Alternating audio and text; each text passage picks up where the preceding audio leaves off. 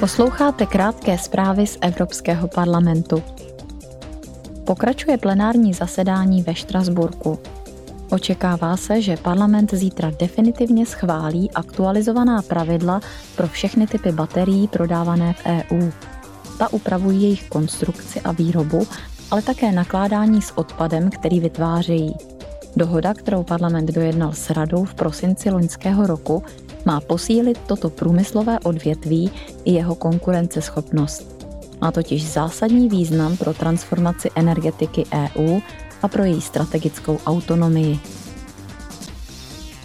Poslanci budou dnes hlasovat o svém vyjednávacím postoji k novým pravidlům pro řízení umělé inteligence. Poslanci podle očekávání podpoří zákaz systému biometrické identifikace na dálku kategorizace na základě citlivých charakteristik, dále prediktivní policejní práce a systému rozpoznávání emocí. Po přijetí postoje začne parlament s radou jednat o konečné podobě nařízení. Ve středu dopoledne proběhne rozprava se zástupci Rady a komise, na které poslanci představí své požadavky a očekávání před blížícím se summitem EU. Ten se uskuteční na konci června v Bruselu. Hlavy států a vlád na něm budou jednat zejména o nejnovějším vývoji ruské války proti Ukrajině.